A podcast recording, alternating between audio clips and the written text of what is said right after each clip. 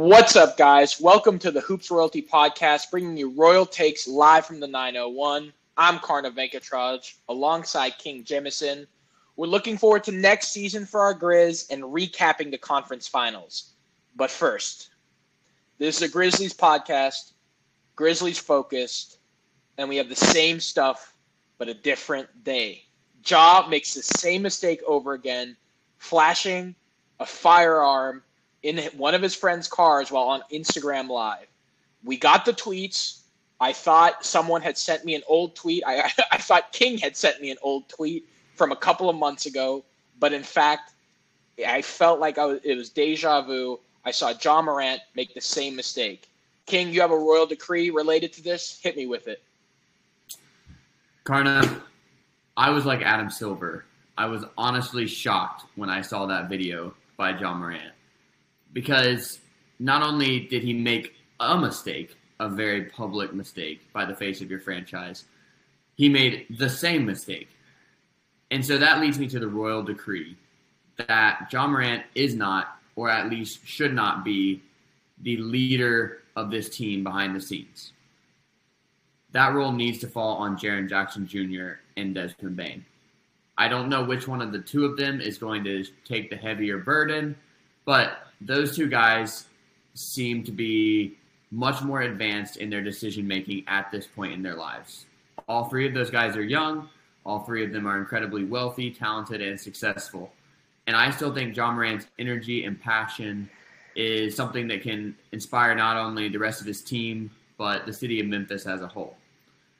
But that's not something he needs right now. He does not need to be the leader of this team behind the scenes. And I think it would honestly be hard for his team to trust him and to listen to him right now. So it's time for him to take a little bit of a backseat off the court. We're not talking about on the court, but off the court, and let Jaren Jackson Jr. and Desmond Bane be the leaders of this team in terms of their daily approach to everything they do. I'm not sure if any of those guys are actually willing to do that since Ja has been the leader for so long. But my royal decree is that Jaren Jackson Jr. and Desmond Bane should be the leaders of this basketball team. And I'm stamping that royal decree. I mean, how could you not? How could you not? Um, one thing, my my only caveat will be, it's going to be hard for them to be the leader of the team because Ja wasn't only just the leader of the you know Memphis Grizzlies. He was a emerging face of the league, right? And I think having that combined with the endorsements, combined with the contract, combined with what will probably be, I, I think, will, we're coming on maybe an all star or if he plays enough, all star first team NBA type talent in Ja. It's hard for the best player on the team not to be the leader on the team. Um, so I will caveat it's not going to be easy, but the, I agree that the emotional heart and leadership of the team should fall on those two, Desmond Bane and um, Jaren Jackson Jr. One thing I want to r- roll into, kind of just opening with Ja and talking about what the future of the Grizzlies looks like, not just this season, but moving on. King, talk about what this might mean for a younger core in the league. Tell, tell us if if you're more maybe sitting at in the operations office, what are you thinking to yourself about this whole situation? At the end of last season, if you're the Grizzlies front office, you think you've got the greatest job in the world because you have this incredible young core, you've got endless assets, and most importantly, it seems like your young core really gets along. They fit together on and off the court.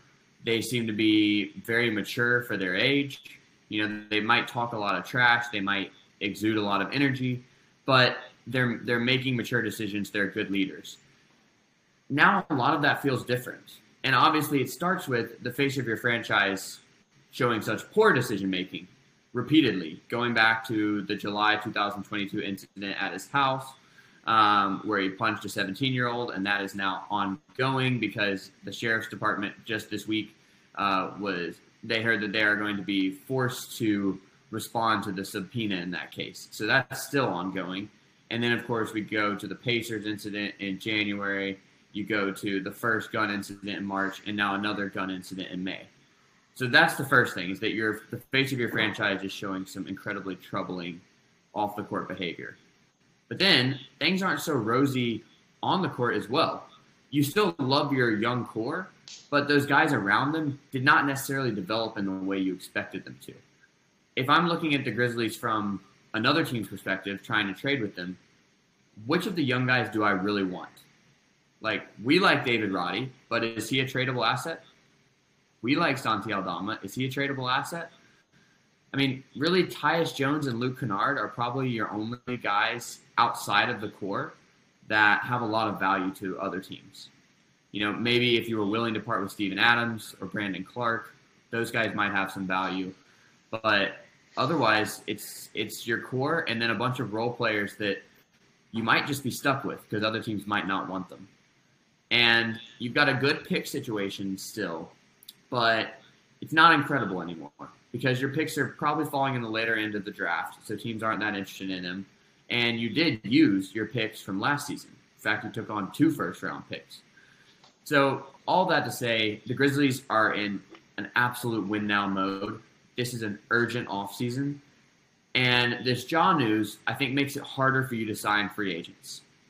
I still think the right guy would be interested in coming to Memphis and being a leader of this young team.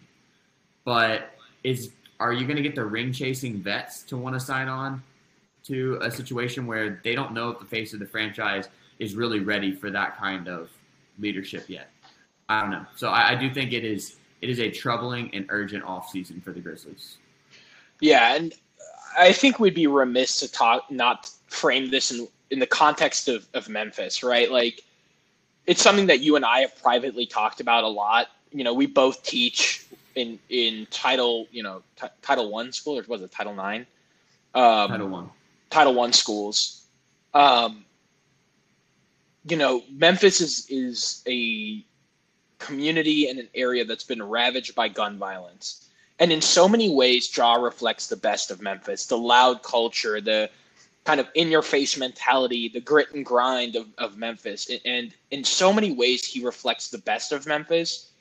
But as a leader and icon in the community, it sucks to see that he also represents some of the worst of Memphis, which is gun violence, right? I, I think it, it sucks because we both have kids that we teach or, or that we taught that look up to him in so many ways. And, and we see kind of the day to day of of his influence on, on a generation of kids that can either make or break a community. And I think seeing him consistently choose the wrong path. And not only that, he had a chance for redemption because I think there's something to be said and, and something instructive for, for kids being like, hey, this guy made a mistake. And now, look, he learned from his mistake. And now he's never going to make that mistake again. And that's these, you know, we teach kids they make mistakes and they learn from them. Having one of the leaders of the community, somebody look up to, someone that they idolize, make the same mistake again in, in a community that's ravaged by gun, gun violence it was heartbreaking for me. And that's the first thing, you know, we, we, we really do care about the Grizzlies as an organization, but more than that, we, we love Memphis. And I think after seeing that, that really sucked. I hope he grows up. I hope he transforms himself into somebody that kids around Memphis, kids around the country can really, really look up to. Because right now, he's not that. And he needs to transform himself into that to really be the face of the league, to transcend. You know, we, th- we think about the NBA as you know, it's wins and losses, and you and I are both data minded people. But if you look at the history of the NBA, there's a hinge of social justice that's just been there, right? Whether it's, um, you know, Kareem Abdul Jabbar or Bill Russell speaking out on, you know, social issues, or Allen Iverson just culturally showing up for, um, you know, hip hop culture. The NBA plays such an important role in the minds of, of young people more than any other sport, I would say, as far mm-hmm. as culture making. And I think Ja doing this really, really hurt the brand of the NBA. But more than that, I think hurt the community of Memphis more than I think a lot of people are willing to say. And I really hope he transforms himself and represents Memphis in a way that, you know, is just better. I, I, I can't think of a more eloquent way to say that, but it's just better. Yeah. And I'm going to put you on the spot here because it's not something we put in our sure. very elaborate podcast planning doc. but what would you like to see from Ja moving forward? What could he do to make up for this mistake and, and be the kind of leader that we both believe he can be? I think there needs to be some dialogue with gun violence nonprofits. right? Whether it's uh, I, I, for, I forget the names off the top of my head, um, but I, I think it's Moms Against. Hmm, I forget. I, I don't want to say it wrong, so I'm not. I'm just not going to go ahead and say that. But like, there are gun violence nonprofits, anti-gang nonprofits, because I think that's much more targeted, where you know, to w- the mistake that he made and the mistake that he has made, right? Because I think if he starts speaking out on these kinds of issues, right, even though he's not if judging by his childhood, we know he was really not in those environments. But having that connectivity with the Memphis community, I would like to see it more Memphis focused. I'd love to see him partnering with nonprofits that we know that are in the area. I can give a name for one, Gentlemen's League would love to have you, man. I know they would. If you ever see this, Gentlemen's League would love to have you in our schools. Um, but just also having a dialogue, I think, and, and this doesn't happen overnight because it's hard to have this dialogue right after you made the same mistake over again. But having a dialogue about redemption and how you learn from your mistakes and having that conversation with these nonprofits, with these kids in the Memphis community is how you get kids to start realizing, you know, we I, I I make mistakes, I get in trouble, I can learn from it and become better and come back better. I think if that narrative is explained by Ja Morant in whatever medium he wants to explain that uh, kind of story, that would really signify some change. The other thing I would probably ask him to do is take a firearm safety course because clearly he hasn't done that. Um, I think you know there there's something to be said. If you want to own firearms, that's your business, not my business. Especially where it's legal, that's your business. But having some education, not only for him, but for the people that look up to him about, okay, I can't control whether or not you, you need a firearm or want a firearm, but I need you to do it safely is also important. Um, so those are the two things. Having some connectivity with the Memphis community through nonprofits and then publicly taking this firearm safety course would be really, really good. I, I think that's two steps that he can take. There are many more steps that he can take. Um, but like on the firearm safety course, again, it's not my business if you want to own a firearm. Really not mine. But if someone in the community is saying, "Hey, this is the way to safely own a firearm," fine. I, I, I again, it's not my business, but that would be a good first step, I think. What about you? Yeah, what do you think? I, I love both of those steps. The, the thing I was going to say was your first point that we said after the first mistake that he had a great opportunity to show the power of redemption and change behavior and progressing as a human being because we are all going to make mistakes and the way you are going to ultimately be judged is how you respond to and come back from those mistakes. Well, the way he came back from that mistake was not so great, but now there's that chance again. And I think the thing he can really do to make Memphis a better place is to come out strongly against gun violence um, and to admit that, yeah, I was wrong. I wasn't taking it seriously enough. But this is the biggest issue facing our city today, yeah. and here's some things we can do to fix it. And but, it's such a missed. Oh, yeah, no, no, it's just a missed opportunity for me. Like the after the first time, he should have done that and just never made this mistake again. The second time, you look like you just look bad, man. It's going to take much more time to like recover from that because what are you going to go up to a kid and be like, hey, you shouldn't use guns or like guns, you know, can can breed violence, and but the, kid's just to look at him and be like, you've done this twice, man. like kid, I think when you haven't taught or been in a classroom, you don't understand how smart kids are.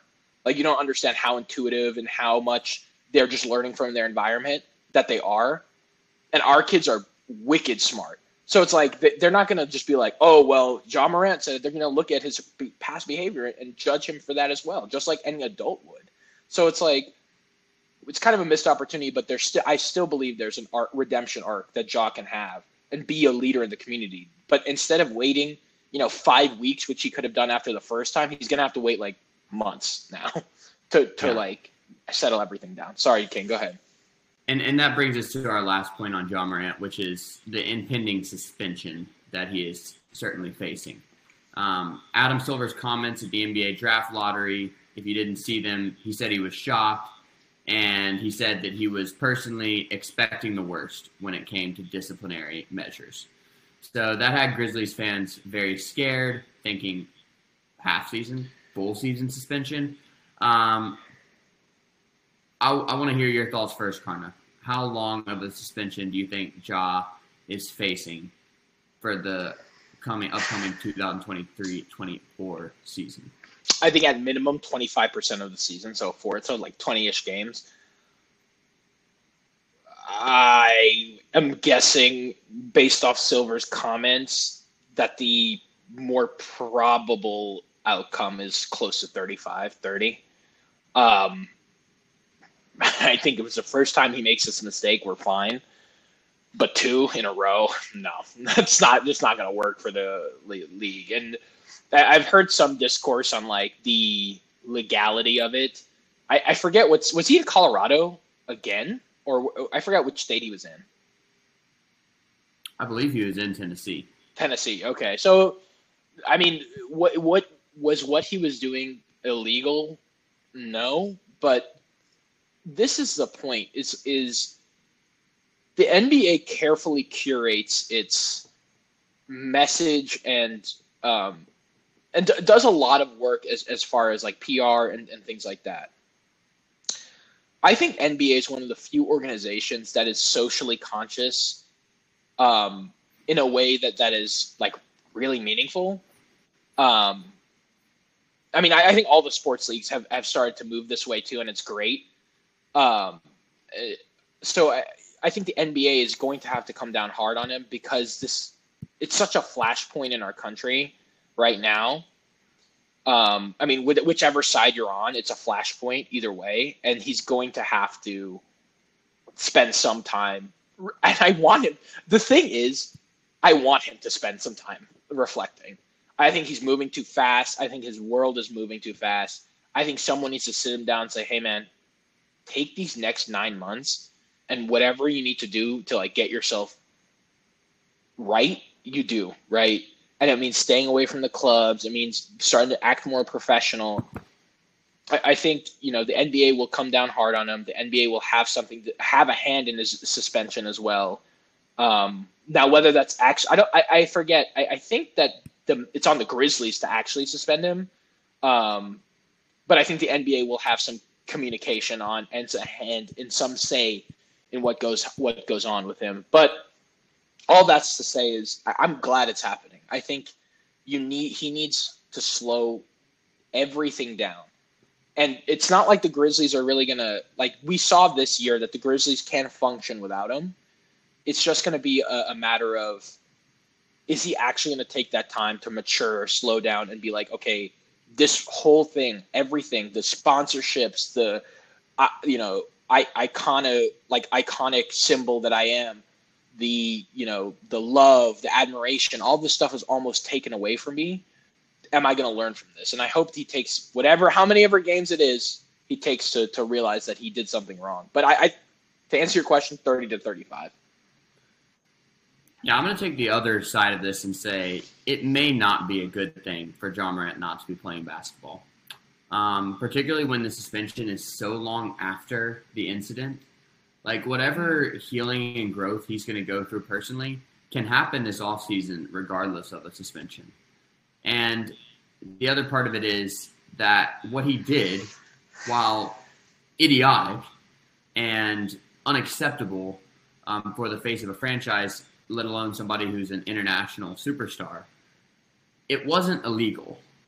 And, you know, if, if there was no Instagram live, then what he did was fine. It's like this is not something that uh, that you would be put in jail for or otherwise penalized, um, unless something terrible happened with the firearm, which goes to your point about a firearm safety class.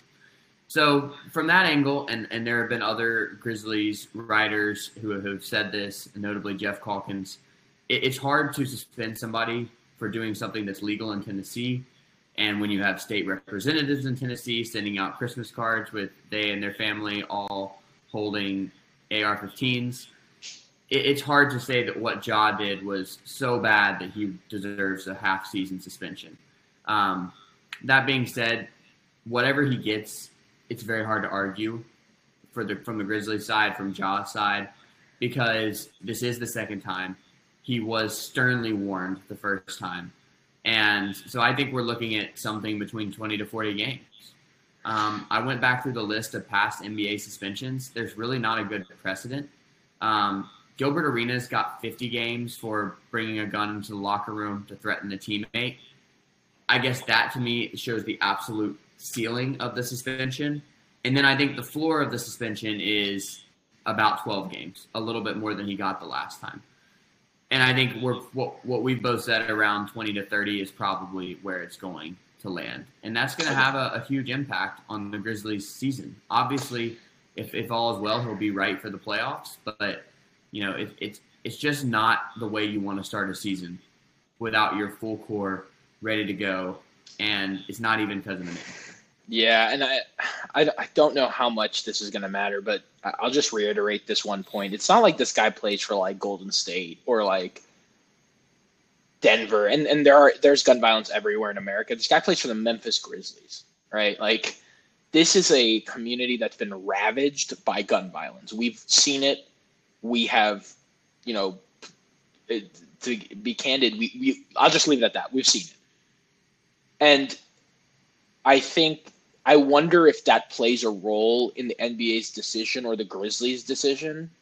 I think it does a, a slight role in that, um, but but we will just have to see. I think twenty to forty games sounds about right as far as what the NBA will see. I think the Gilbert Arenas precedent was if they gave him fifty, that would be indication that the league has and I'm not going to put a value judgment on whether it's good or bad, but the ju- like that the league has drastically changed how it does discipline because that like Gilbert Arenas brought the gun into the locker room to threaten a teammate, right? Like Ja, I, I will say this: Ja did not get close to that level of of potential violence, um, but I, I think you know he will learn from this. I my hope is that he'll learn from this. My hope is that and this is really the key.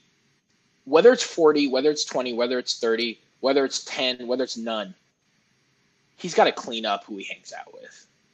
And I, that, first of all it's not even that guy like his instagram live friend. It wasn't even his fault because i think he was shocked that like Ja picked up the weapon as well. But dude stop putting yourself in these situations where you're around firearms when you don't need it. You're rich enough hire someone else that's legally allowed to carry weapons in the state of Tennessee or wherever you go to protect you. I'm not even sure you really need that much protection, to be honest. But if you feel more safe with that, then hire somebody. You're rich enough, man. You're way rich enough. Stop buying houses and just get some security if it's really that a bigger problem. All right. We kind of ran the gambit on Ja. I kind of want to move on to the fun stuff the general NBA. Um, let's talk about the Western Conference Finals. Uh, that was a beatdown. I'll be honest with you, it's a beatdown. My my brother's Nuggets um, just absolutely handled the Lakers.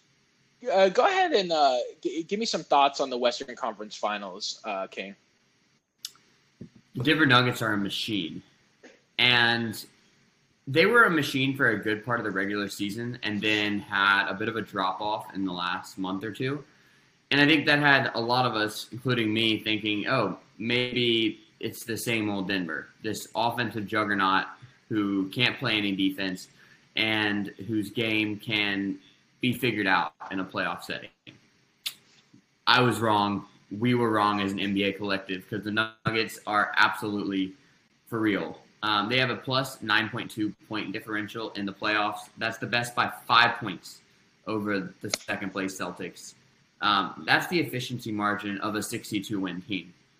So, of an absolutely elite regular season team. The way they're playing basketball in the pressure cooker of the playoffs um, is just a whole nother level from where they were in the regular season. And it relies on the offense. They do have by far the best offensive rating in the playoffs at 121.7. Um, but their defense is fine. It's it's middle of the pack in the playoffs, ranked eight if you look at cleaning the glass. Um, and I think you, you've seen incredible effort by some challenged defenders in Nikola Jokic and Jamal Murray. These guys don't have necessarily the tools or the body to be great defenders, but at least they are trying. Um, and I think that's gone a long way. In their, you know, in Jokic's case, he's in the best shape of his life. He's able to play so much harder than we've seen before. But yeah, let me just throw this at you, and then I want to get your thoughts on the Nuggets. Jokic is averaging in the playoffs 29.9 points per game on 54% shooting, including 47% from three, 13.3 rebounds, and 10.3 assists. Only four other players have ever averaged a triple double in the playoffs, and only one of those, Jason Kidd, played more than five games. So, like, the other three players were just one series runs and then they were done. But to sustain this across three rounds is incredible. And by the way, when Jason Kidd averaged a triple double, he averaged 14 points per game. Jokic is averaging almost 30. So to be an incredible scorer and to also be the offensive hub, the facilitator for your team's offense, and be gobbling up boards left and right because you're really the only guy with size on your team. It's incredible what he's doing, and you know he may not be the star that everybody wants, not the hero that we wanted, but the one that we needed. Yeah. Um, I, I saw a tweet that said Nikola Jokic looks like he always is playing in slippers or like slides, which is hilarious because he does. He just doesn't look like super athletic. He has an e-sport game, but he just makes it work. I'm gonna throw a name at you, and this is gonna maybe annoy you. Have you heard of a man named Jordan Adams? No. In the 2014 NBA draft, the Memphis Grizzlies at 22 selected Jordan Adams. Bah- uh, oh my gosh, yeah. Yeah, but uh, and then I think uh, 19 picks later, we have Nikola Jokic being picked. Tough, tough to see, tough to be part of. Actually, Jordan Clarkson is down this list. We could have used him too. But um, to to to close a loop on the Nuggets, um, they look like the best team in the playoffs. I don't really know how else to say it. One guy who I, I love to see working out in this uh, kind of, I, will just talk about the role players a little bit more. You kind of download on Nikola Jokic and, and Jamal Murray. I want to talk about Michael Porter Jr., Bruce Brown, and um, Aaron Gordon. They've been all really good when they needed to. And I think that kind of shows us what the Grizzlies are missing in a vacuum, right? You rely on the three core, but they're not able to kind of carry the weight that Aaron Gordon. Either way, these role players are really being, you know, as you put in our podcast planning document, you know, you have six players averaging double figure scoring. This is how you win a championship. And if we use a corollary from like other sports, um, if you look at the 2019 World Series, those guys um, just had all time seasons and they, and they were incredibly effective. But that's all to be all to say that they are all getting hot at the really the exact right time. And I think if they're all getting hot at the exact right time, they are going to be a, a problem in the finals. But what I worry about with the Nuggets is all this time off. Is mm. all this time off going to put them a step behind whoever comes out of game seven of the of the Eastern Conference Finals? And there's a lot to be said. Okay, well, you know, I think one side of the coin is, hey, this team's going to get a ton of rest. They're, you know, your body's beaten up by the time you get to this point in the season. The NBA is a very physical league. You know, it's good for them to have some time off. Nikola Jokic, you know, needs that time to just rest his body. He has a seven foot frame. On the other hand, is some of your like is some of that incredible chemistry is that is that going to take a, a, couple more games to develop so i worry about games one and two of the finals for the nuggets is, is there going to be any lag um, just coming off of you know such a long rest and, and and the their opponent coming off such an emotional game seven and, and series is there a momentum being built I'd be really worried to see the Celtics in Game Seven. Like you coming off a four-game win streak after Jaylen Brown and Jayson Tatum just tear apart Jimmy Butler. If that's what happens in Game Seven, and I'm a Nuggets fan, I'm a little worried. Um, but what do you think, King? I want to get your thought on that. Do you would you rather have the rest, or um, are you are you taking game one and two, and you might see a little lag? What are you thinking? First of all, I want to know what Jokic is up to. Is he just hanging out with his horses and his family up in the mountains? Is he is he watching these games at all? Does he care? Because I really don't think it's going to matter for them. I, am not worried about the rest. Um, I'm worried about their defense a little bit mm-hmm. because, as I said, it's still eighth in the playoffs um, out of out of 20 teams because the playoff stats include play-in teams. It is they were 17th in the regular season. So they're they're still a middle of the pack defense.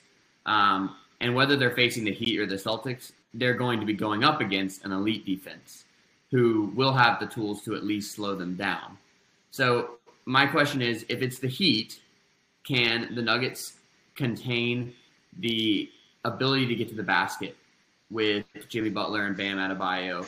And we've even seen Gabe Vincent and Max Strus be really effective at, at taking people off the dribble. Um, so can they contain that points in the paint game against the Heat? And if it's the Celtics, we know the Celtics they live and die by the three. They should have died by it in Game Six, but a bad shooting performance by Jimmy Butler and Bam Adebayo bailed them out. But with their just ability to go nuclear from three, that's something that even a team as good as the Nuggets on the wrong day they're, they're not going to be able to keep up. But I personally think whether it's the Heat or the Celtics, this series is ending in five or six games. I don't think it's going to be a competitive NBA Finals. If it goes to six games, I think it's kind of like the Hawks Celtics first round series that went to six. It's like, yeah, the Hawks won two games, but the series was never in doubt. So I, I do believe the Nuggets are far and away the best team. I do believe they are going to run away with the with the championship. Connor, are you picking Nuggets regardless of who comes out, or do you think the Celtics would have a chance? well, well, the Heat are not out of it yet. I will say that. Um, I, I will say this. It will be interesting to see if Nikola Jokic could still, if, if the Heat come out, it's going to be Bam versus Jokic. Can Bam stop Jokic in some way and try to make them one dimensional?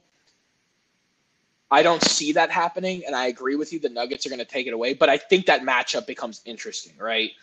Another thing to think about is if they if there is some sort of lag, does Jayson Tatum and Jaylen Brown are they able to kind of figure their chemistry out and take a couple games? Because I think if they take the first two games, I think it is a competitive series, right?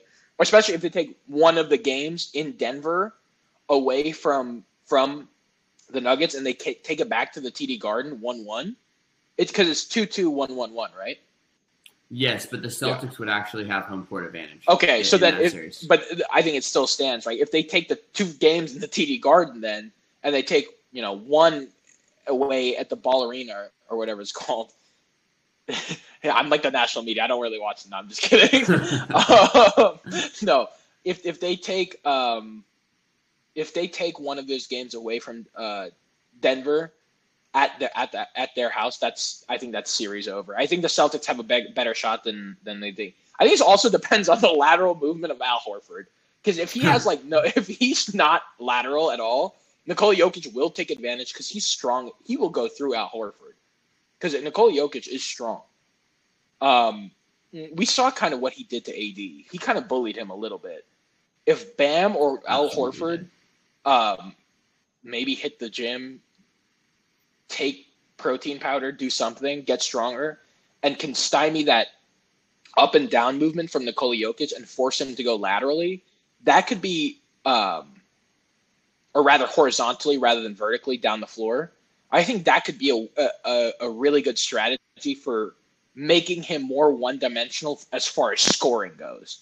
I think it's very hard to make him one dimensional as a basketball player. I don't think that's I don't think that's fruitful at all. Is thinking that you can do that and having this like comprehensive strategy. You double him, you don't let him get to the basket as much, and then you may have a shot. The issue with the Den like playing the Denver Nuggets is everyone's hot right now because Jamal Murray will drop thirty on your head. He has that ability, as we saw in the play against the Lakers. So I, I mean, I, yeah, I agree. I think they're more multidimensional as a scoring. I think if you can get Nikola Jokic one dimensional as a scorer, you have a shot. Do I see it happening? No, I'm, I'm picking the Nuggets eh, to win the NBA Finals. I, they just are look like the most complete team to me offensively. If you were going to build a defender in the lab to stop Jokic, Bam Adebayo might be pretty close yeah. to what you end up with. Uh, a big guy who's very strong and can move his feet. Um, you know, we, we've already seen throughout the playoffs that anybody who tries to take Bam ISO has a very rough time. Um, yeah. And Jaylen Brown's tried it a few times in this series, and it has not gone well. Julius Randle tried it in the previous series. It did not go well. So Bam is an elite one-on-one defender, also an elite help defender. Maybe he's he shuts off Jokic's water a little bit. The thing is, I think the best strategy against Jokic in this playoffs has been to turn him into a scorer and not let him be this facilitator with an incredible array of shooting around him. Um, when you double him, he's going to see over that double. He's the best passer in the history of the game. He's going to find the open guy. And when you've got six players averaging double figures, all shooting 45% or higher, that guy's probably going to make the shot. So your odds with really trying to turn your attention on Jokic as a scorer are very low. If you try to, to turn him into a passer, that's how he wants to play. Where you, I think you have a better shot is if you say, we're going to play you straight up. You might get 50, but we trust that our scoring and the, the lack of the other guys getting involved will be enough in the end. That actually worked for Phoenix in a couple games. Uh, I know Jokic had a, a 50 point game in which they lost. The Nuggets lost because he wasn't getting the other guys involved. Um, it would just be interesting to see whether it's the Celtics or the Heat whether they take that lesson of the playoffs and say, let's make him a, uh, let's play him one on one, make him a scorer, or are they going to do what teams traditionally do to a scoring big, come with a double? I mean, yeah, I, I think my my my argument though is not necessarily you know you, you can force him into being a scorer. I just think what they figured out from the Sun series was that they're they're still more multidimensional, especially with Jamal Murray going off in the conference finals. They're more multidimensional than I think they first anticipated that they that they were going to be. I think that the hangover from Jamal Murray's injury was much less than what we thought it would be. And he's found ways to score and be effective in a way that even if you make Nikola Jokic a one dimensional scorer, I think Jamal Murray has the ball skills now and the confidence now to affect the game to make it almost impossible to really, really force Nikola Jokic to play one dimensionally. Insofar as you're probably bringing a guard over, and the rotation and ball movements from the Nuggets is such that you can Nikola Jokic will drop 50, but he will also have 15 assists. So it's a wicked problem, man. Like it's a problem as soon as you try to address one thing, something's going to change. And I think that's what makes this the Nuggets so effective but like I said, like I think once you get into a seven game series, a seven game set, like the Celtics are no slouch anyway. So let me ask you this: If I'm the Nuggets and I'm the Nuggets front office, who are you hoping for? Are you hoping for this Heat or are you hoping for the Celtics? Man, it's it's so dangerous to keep on doubting the Heat. Um, but I do think you're you're wanting the Heat because I think we are already seeing in what has happened in games four through six the Heat are losing their legs a little bit. I think so. Jimmy and Bam are tired of having to carry such heavy usage. Um, the incredible shot making you've gotten at times in this playoffs from Strus, Vincent, Robinson, and Martin, that's kind of dropping off a little, little bit. Um, so if the, the law of averages would tell you the Celtics are a more dangerous team because they've been doing this the whole season. Whereas for the Heat, this has truly been a playoff elevation that they are on the heater of all heaters. So I don't think the Celtics are actually that well equipped to beat the Nuggets. Like if you're just looking roster to roster, matchup to matchup, but um, they're the far more talented team, and you know I don't even think they played at their peak this playoffs. So so you do have to worry if they are shooting 40% from three for the whole series, if both Jayson Tatum and Jaylen Brown average 25 plus for the series, what can that team do? Honestly, the sky's the limit. That would be a potentially an incredible uh, series. I'll just take the other side. Just I, I agree with you generally, but uh, this is what I would say. I think Bam and Jimmy are really well equipped to shut down some of what the Nuggets do in terms of you have Jimmy on Jamal. Right, Jimmy's proven himself to be an elite defender.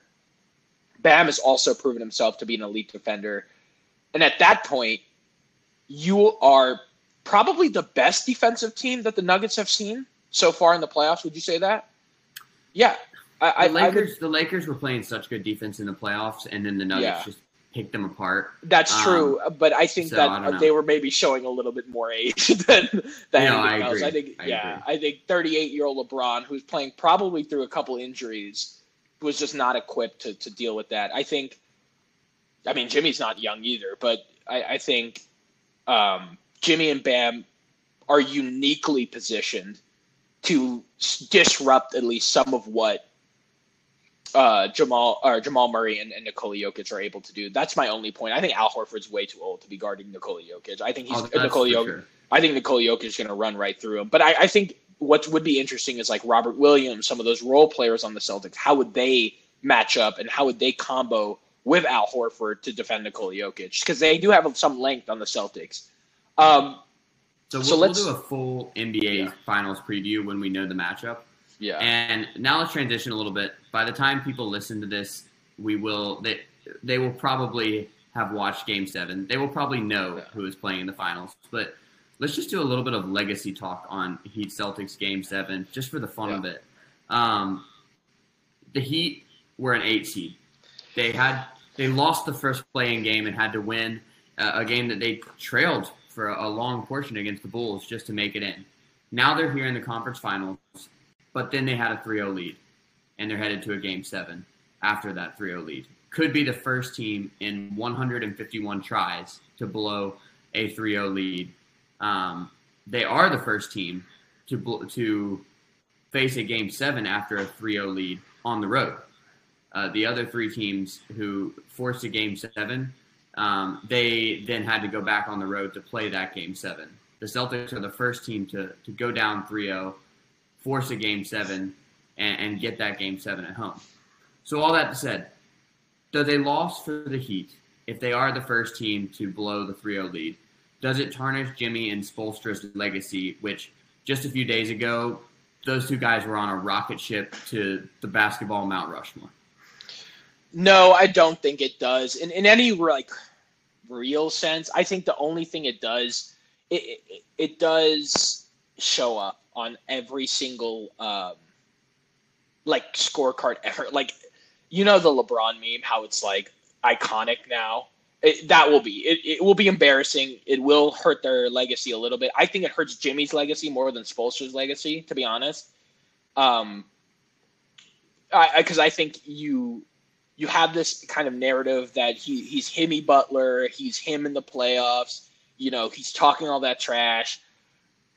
I think for Spoelstra, this adds to the legacy, no matter what, because it, you coach the eight seed, and really, you coach the eight seed all the way to the Eastern Conference Finals. So, I think Spoelstra's reputation isn't hit too hard from this. I think, I think they're both reputations are hit hard. I think Jimmy's is hurt worse. I think Spo can recover especially if he brings another championship to South Beach. So, yeah, I mean, does it really tarnish their legacy? Yes, I think it does a little, but I think in another sense they're kind of are not lucky to be there because they played their way there, but I think you can say a lot by saying, okay, well, it's an eight seed. They were in the play-in, and they dominated the Bucks in a very real sense in a, in a lot of ways which has one of the best players in the generation on that team. I think there's a lot to be said. There's a lot of moments that if I'm a Heat fan, I take away and say, this was an awesome season. If we even if we go down in game seven. Also, I don't think it's a I don't think it's a like set thing that they go down here. I think if I don't know, but I I I, I think it's going to be a great game. Yeah, check out some betting content coming soon about yeah. Game Seven from King. But from King, yes, you will from see King betting. only. Yeah. Um, Disclaimer. Yeah. I will have to agree with that and say, after, at the end of this, yes, if, if the Heat lose Game Seven, they're going to be a meme. Um, but if we just go back to the fact that they are the first team to have gone up 3-0, lose the next three to end up in a Game Seven, and they're the first to have to go on the road for that game seven. That just shows they weren't supposed to be here in the first place. Those other three teams that had a 3 0 lead and lost it, they were the better team. And so, yeah, they ended up winning game seven at home. The Heat are in a different situation. Not only were they the lower seeded team, the eight seed playing the two seed, but they were also the far less talented team. Yes, the Heat, we look at them and we say, okay, yeah, with Jimmy Butler and Bam Adebayo alone, they probably shouldn't have been the eight seed. But this was a middling team throughout the season that honestly had to win a lot of close games just to make the plan. They had a negative point differential for the season. I mean, it's it's crazy that they're here, and as dominant as they were for those first two rounds, and we'll say first two and a half rounds, um, I think that just further solidifies Jimmy as a top five playoff performer, maybe top three, and Spoelstra as the best coach in the NBA. I am not going to let this taint my image of those two guys more than just saying that they couldn't single handedly bring a team to the finals. Um, and then on the flip side, if the Celtics lose game seven, does this mean Joe Mazzulla is for sure out or they have to make roster changes? Um, in other words, is this such a big failure that they have to respond to it?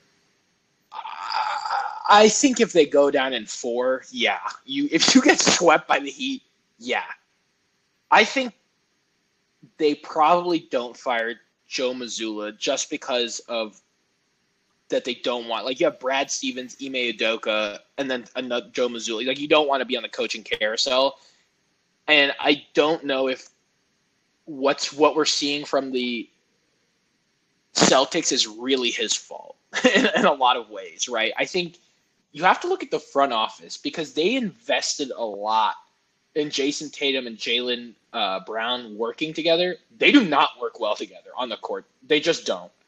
Um, like whether it's overpassing or waiting for the other person to take the reins, they just don't fit. They they they cannibalize each other in a way that, or like their their skill set cannibalizes each other in, in a way that makes them inefficient on the court. And I think if you can limit like one of them in a lot of ways, you you have you are successful in, in stopping this team, especially in a seven game series when they're when you're seeing each other a lot. I think this is the last time we see Jay. If they lose, I think it's definitely the last time we see Jaylen Brown in a Celtics uniform. I'll leave it at that. Like I think, I think, I think it's the last time we see Jaylen Brown in a Celtics uniform. I think most likely gets traded, or he's he's not up for free agency, so most likely gets traded somewhere the Rockets or the Grizzlies? Um, no, no. if the Grizzlies, if the Grizzlies trade for him, they're trading Desmond Bane. Oh, for sure, yeah. This this playoffs has only solidified that I would rather have Desmond Bane than Jaylen Brown, particularly yeah. Desmond Bane at 24. Yeah. Um, I, what Jaylen Brown's 30 now? He must be 30 now. I'm, I? Hold on, let me check that real quick. Yeah, let's let's check that. But he's he's much older, and if you look at their year 24 season side by side, Desmond Bane. Oh, I'm sorry, he's 26. I don't know why he thought I thought he was. Um, yeah, I mean Jaylen Brown's still a young guy. Um, yeah, but if you look at their at he and Desmond Bane's um, year three side by side, I guess not age 24 season, but year three side by side, Desmond Bane is at a whole nother level. Um, hmm. and while Desmond Bane might not have the athletic tools, I don't want to give up the fit next to Ja Morant because he is yeah. the perfect fit. A shooting two guard who can yeah. who can defend. Um, that's that's not something you're just going to be able to find, um, even in a player like Jaylen Brown, who is who probably needs the ball a little bit more than Desmond Bane does. Yeah, um, but I, I mean, yes, I agree with you. But I, I think you know, I just uh, like focusing back into the Celtics. I just don't think you see him another. I, I think they need to find a different piece to go with Jayson Tatum, hopefully a big or a stretch four or five to to make it through to the and, and really stretch the floor in a way that if you got prime Al Horford, he probably could, but you don't have prime Al Horford. Um, so I think they just need to look for a different piece to go with Jayson Tatum, and I, they're investing in him. He got the shoe. That's that'll tell you enough. They're not going to trade like a marketable asset like Jayson Tatum. Um, and I think Jaylen Brown, this is the last year we see him in a Celtics jersey. Um, I mean, that's been already like the rumor was that they weren't going to bring him back and they're going to move on from him. I think that makes sense just based off how they were playing. Um, but yeah, yeah, that's that's my that's that my thought is that the I don't know about Joe Mazzulla. I, I, I would be hesitant to think the front office makes that a, a sweeping move. You know, so soon after he was hired, especially getting back off onto the coaching carousel. Um, and they're getting kind of late too. So like a lot of the good coaching talent will already probably be scooped up. Um, because I can't think who's on the market. I know Ime Udoka obviously he's not going back to the Celtics, but I know he's uh, he got picked up by the Rockets. Who else is out there? You still got Nick Nurse, Mike Budenholzer okay. out there, Frank Vogel's out there. Um, okay, and no, I okay. wonder those if, are the two. Nick Nurse and, and Mike Budenholzer were the, like the top two, and then Frank Vogel. I mean, he did win a championship, I guess. There are yeah. three championship winning coaches out there, but yeah, I mean, I think you still stick with the young guy. Like he's he's he's not coached himself out of a position here. Um, if anything, I think the front office needs to work in getting some more pieces for Jayson Tatum. Um, but well, go ahead. What are your thoughts? What would I you disagree what, on both points? I think if they lose okay. Game Seven, Joe Maz is done. Um, all you got to know about Joe Maz's status is to listen to Bill Simmons, a diehard Celtics fan, and listen to what his dad says, and listen to what Celtics Twitter says. They hate Joe Mazzulla or at least have no respect for him. And from an outsider perspective, you're like, well, this guy took over as uh, a 32 year old head coach. Like, are we really holding him to this standard? But but he has made a lot of mistakes. I do think he's improved actually in game four through six of the Eastern Conference Finals. But I think if they lose, they're still going to see this from a Celtics point of view. They're still going to see this as a failure. They're going to want to scapegoat somebody, and it's going to be Joe. So you're saying on, on February 16, 2023, they signed this guy to a contract extension. They name him the head coach. You think they're going to move on from him in like less than half a season?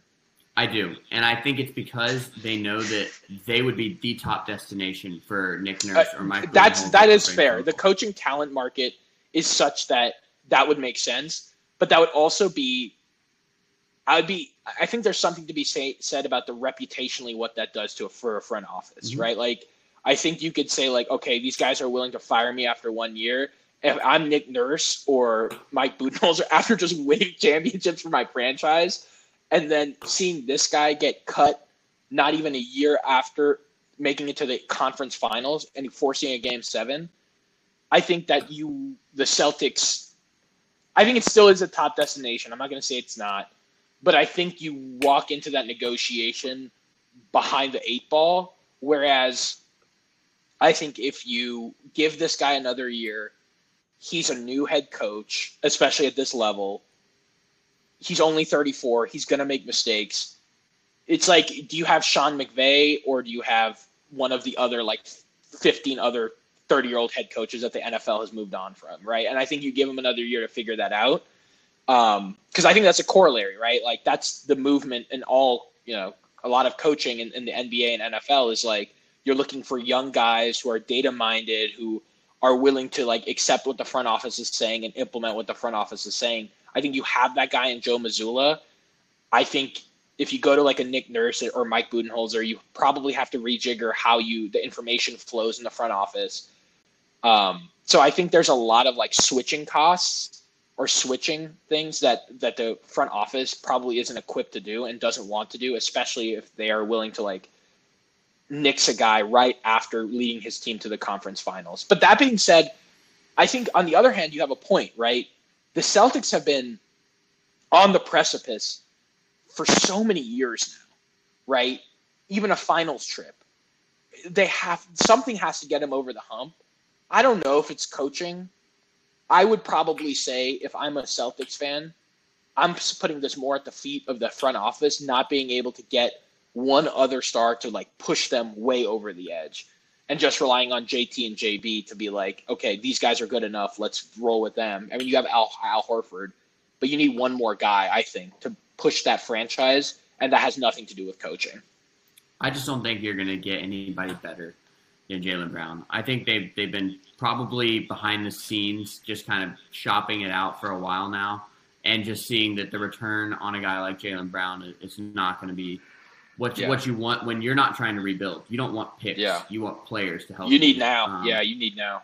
So I I think they're going to have to keep the core. Um, the, the thing the Celtics have is incredible depth. Um, when when you have a choice to say, oh, you know, Derrick White not playing so well, this guy who's like a six man of the year candidate in the right situation, yeah, we can just bench him for a game because we have Malcolm Brogdon, or you know, Al Horford, a guy who's been a part of of you know not championship winning teams, but really good teams Close. for his entire career. Uh, and you'd be like, well, the matchup's not right. We have Robert Williams and Grant Williams to play in the front court. The, Yeah. the amount of options they have um, means that even if they only have two true stars, that's probably enough. Um, and another guy who's playing really well right now is Marcus Smart in games four through six.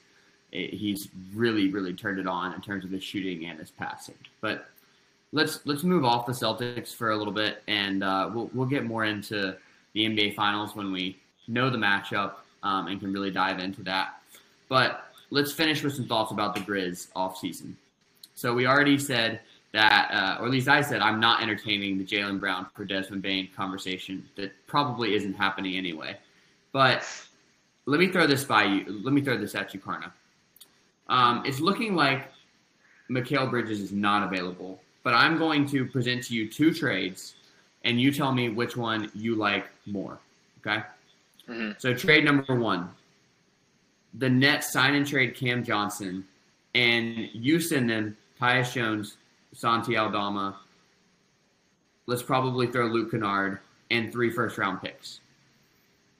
So that's trade number one because, and actually, you could probably do it with Jones and Aldama if they value those assets. If you want to switch Aldama for Tillman, that's cool with me too. But Cam Johnson for Tyus Jones, Santi Aldama, and three first rounders. That's option number one. Option number two, OG Anunoby and Gary Trent from the Raptors. And you send them Tyus Jones, Luke Kennard, Xavier Tillman, Ziaire Williams, and four first rounders. Which of those two trades do you prefer? Do you like both? I think I'm like taking- neither of them. Yeah, I'm taking OG Anunoby and Gary Trent's trade. Um, I mean, Xavier Tillman has been a great player. Ziaire Williams hasn't shown up the way he needs to. Luke Kennard and Tyus Jones are probably what hurts us the most. But as we'll get into with the free agent market, there are some point guard options. Um, yeah, I, I, I like OG Anunoby uh, defensive capabilities. I like Gary Trent's veteran ability. Cam Johnson, to me, he's 27 years old, right? Which is fairly young. Um, so this is my thing. He's he's he played 42 games last season, 15 and a half points, averaged two assists. Over his career, he's 11.3 points, 1.5 assists. His offensive capabilities have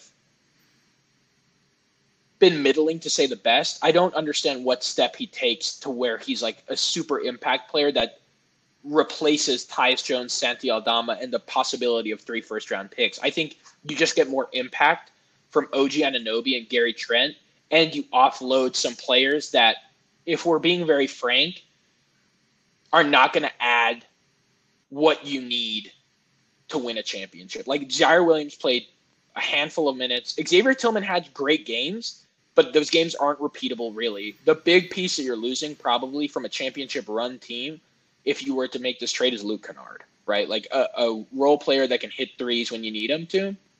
And, And yeah, the reason why I threw him in that trade is because, from what I hear, the Raptors are not thrilled with Gary Trent and would be okay moving on from him.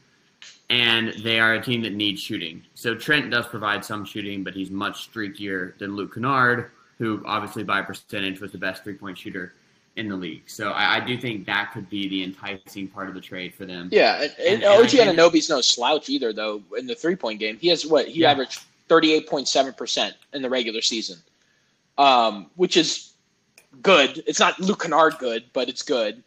Um, and I will take that. And I think Gary Trent, he adds a veteran presence that the team desperately needs, if we're being honest. Um, you know, uh, I don't know. He's played five seasons. I, I think the, this the reason I'm being a little bit more hesitant is because the Grizzlies have put themselves in a situation where they're like you were saying, their draft capital isn't as impactful as it needs to be, and they're still missing some pretty big pieces. So the Grizzlies are kind of hard to trade with, insofar as it, you have a lot of pieces that could play on championships teams, but aren't going to be cornerstones of championships team, and a lot of draft capital that isn't really at the high end of draft capital. So you have a lot of middling pieces, both on existing players and draft picks. That being said, I like the Raptors trade a little bit more. I think Cam Johnson does have more potential for growth, but if we're in win now mode, OG Anunoby, defense, three point shooting, Gary Trent, veteran presence, they can be cornerstone pieces cornerstone role players on a championship winning team. But we give up one role player that could be on a championship winning team in Luke Kennard. And from what we've seen, Tyus Jones is not a playoff performer. So I'm taking that trade. What about you? What are you thinking? If the if the Nets would accept just Tyus Jones, Aldama, and three first rounders, given that those first rounders are very likely to be in the second half of the draft, I would do that trade. I'm just not sure the Nets are interested because Cam Johnson is a young player who can shoot from three. Because he doesn't need the ball, he can kind of fit in any scheme around any set of players. That's only really working if the Nets are trolling for picks and they want to upgrade their point guard spot with Tyus Jones. Um, maybe you can do something with the Nets where a three-team trade where somebody else gets Spencer Dinwiddie. I don't know if the Grizzlies have the money to make a trade involving Spencer Dinwiddie work. I've been playing around with it on the trade machine for a while. Um, just if you're talking about Cam Johnson probably getting sign and trade at somewhere like 20 mil a year, Spencer Dinwiddie already making 20 mil a year. The Grizzlies just don't have enough salary to send out in that deal to take on both of those guys. But I do think if, if you have an end with the Nets, it is they're trying to amass draft capital um, to kind of make up for the, the trade that they did to get Harden a few a few years ago, and um, they probably would like a better point guard than Spencer Dinwiddie. And so Tyus Jones might be interesting. I would definitely do that trade for Cam Johnson. I just don't think it's on the table. The Raptors one, I don't know. I that might be on the table. I definitely think Tyus Jones would be interesting to the Raptors. They have Fred Van VanVleet, but he's getting older. He's been much less effective recently. Um, Luke Kennard, for a team that desperately needs shooting, there's a reason why the Grizzlies traded for him. The Raptors might be interested as well. Uh, they would love some front court depth. Xavier Tillman provides that, and they're looking for young players to kind of fill the void. If there's a Raptors type player, it's a six-eight toolsy wing like Ziaire Williams, and then you're throwing like four first round picks on there. So yeah, it's huge. If, if they're interested in that, I'm I'm taking it. I'm taking both of those trades. Again, the problem is I'm not sure if what the Grizzlies have to offer is really attractive to anyone. Um, and I think the Grizzlies are going to have to be willing to part with three to five first round picks to make any major deal happen mm-hmm. because you don't have that magic bullet of like a this pick could be in a top 10. The one wild card is how much the teams value the 2024 Golden State Warriors first round pick that yeah. the Grizzlies own. Because that one, with the way the Warriors struggled last season and with the uncertainty around their offseason, there may be some speculation that the Warriors are going to really drop off next season, and so that pick might have some value that the Grizzlies' own picks don't. But let's let's wrap up. Karna, any other thoughts on the Grizzlies offseason? I actually want to. Th- I'm going to throw a couple names at you, and you tell me. Right. Let, us forget draft. Let's forget. I just want to talk about basketball strategy right now. Don't worry about salary. We can take care of that later. James Harden, Russell Westbrook, or Kyrie Irving all free agents. Which one are you taking out of those three? For, for the Grizzlies or for any team? Grizzlies, because let's say we're, we're losing we're, we're losing um, Ja for like forty games. Which one are you taking? Which point guard? Russell Westbrook, Kyrie Irving, or or James Harden. I think Kyrie Irving is still the best of those three players, and it's not mm-hmm. particularly close. Um, but Mm. are are do you want to take on more off court issues? I mean, Yeah. take off one guy who's in danger of being dropped by Nike for somebody who actually was dropped by Nike. Yeah. Um, I don't know. I don't want any of those three guys because while they are veterans, I don't think that any one of them is the exact type of veteran the Grizzlies need to fix the culture. And it's not worth bringing on a guy like that for significant uh, salary, really changing the chemistry of your team just because your point guard's going to be out for the first Yeah. relatively meaningless half of the season. Yeah, I was just curious. Uh, that, that was my last thing. I just wanted to see if there was anything, um, like a- any validity to like having those guys step in and because it, it would be James Harden for me, right? Because he could play one or two pretty effectively, and he's played with the dynamic big and Joel Embiid that could fit with um, Jaren Jackson Jr. So, uh, but that was that was kind of just my thought. Also, uh, just throwing it out there, Rui Hachimura is a free agent in 2023. For some reason, he can drop 30 on us. So, like, can we get him? Um, that Come would drop cool. 30 with us. Yeah, come drop 30 with us. Yeah. Um, no, I, that would be I, I would definitely be interested. I think Austin Reaves is also a free agent, but he's going to be a massive overpay for whoever gets him. And Oh, the yeah. Lakers aren't going to let him go. Um, Bruce Brown Hachimura. also. Hachimura and Bruce Brown are guys that if you could get them for the MLE, um, the the non-taxpayer MLE, you're absolutely upgrading um, your roster with those guys. There are Um, some guys that we could we could pick up in free agency that would definitely like Kyle Kuzma would make us better. Thirteen oh, million getting paid right now. Brooke I think Kyle Kuzma, if you could, the problem is the Grizzlies don't actually have a ton of cap space. But if Yeah. they can use the cap space they saved with Ja Morant's um, not Exactly. getting all NBA, not getting the Supermax, if, if you can throw that together with the MLE and get Kyle Kuzma, that may be your best route. Um, and I do yeah. believe Kyle Kuzma would be potentially interested in the Grizzlies. I mean, Yeah. he's been stuck on the Wizards, so getting a team, getting a chance to play for a team um, in the championship hunt would be Yeah. attractive. I'm just worried that the way he's played the last couple seasons, he's turned himself into a guy worth a lot more than 13 mil. Unfortunate for us, yeah. Yeah. All right, man. I think we hit everything we needed to. I would encourage you guys to watch out for the NBA Finals preview. It will be fun. It will be contentious, probably. Um, either even though we both already today picked the Nuggets to win against whoever, um, we will have different basketball strategy takes. I promise you that. Um, so stay tuned for that. Anything else, King? Wrap us up, man. Also, look out for some more Grizzlies offseason content. Yep. You know, we got the draft coming up. The Grizzlies have the number 25, number 45, and number 56 pick. Personally, I don't really want them to take people with any of them because they have enough projects on the roster. We don't need more. But um, we'll definitely have some names for you for, for the draft and, and just some thoughts about draft night trades, what the Grizzlies might do in probably their most pivotal offseason in franchise history. We already have the we already have the Victor Wembanyama stopper, right? Kenny Lofton Jr. So You're in a good place with that. we already won the draft, so whatever.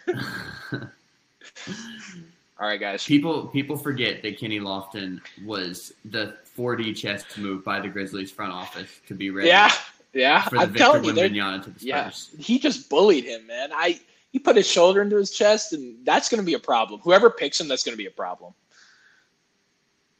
Well, Wembanyama almost certainly going to be in the Grizzlies division, and the division has been really a feasting ground for the Grizzlies the last two seasons. That's gonna tr- that's gonna change. The Spurs are getting better. The Mavericks can't possibly be as bad, and uh, your Houston Rockets. I don't know. I mean, Still obviously, the bad. Still, just a horror show. just horror I don't know.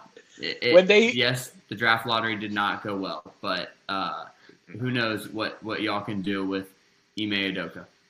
We'll see. All right, man. We'll see you later. This has been the Hoops Royalty Podcast. Uh, Royal Takes coming from the 901. We'll see you next time.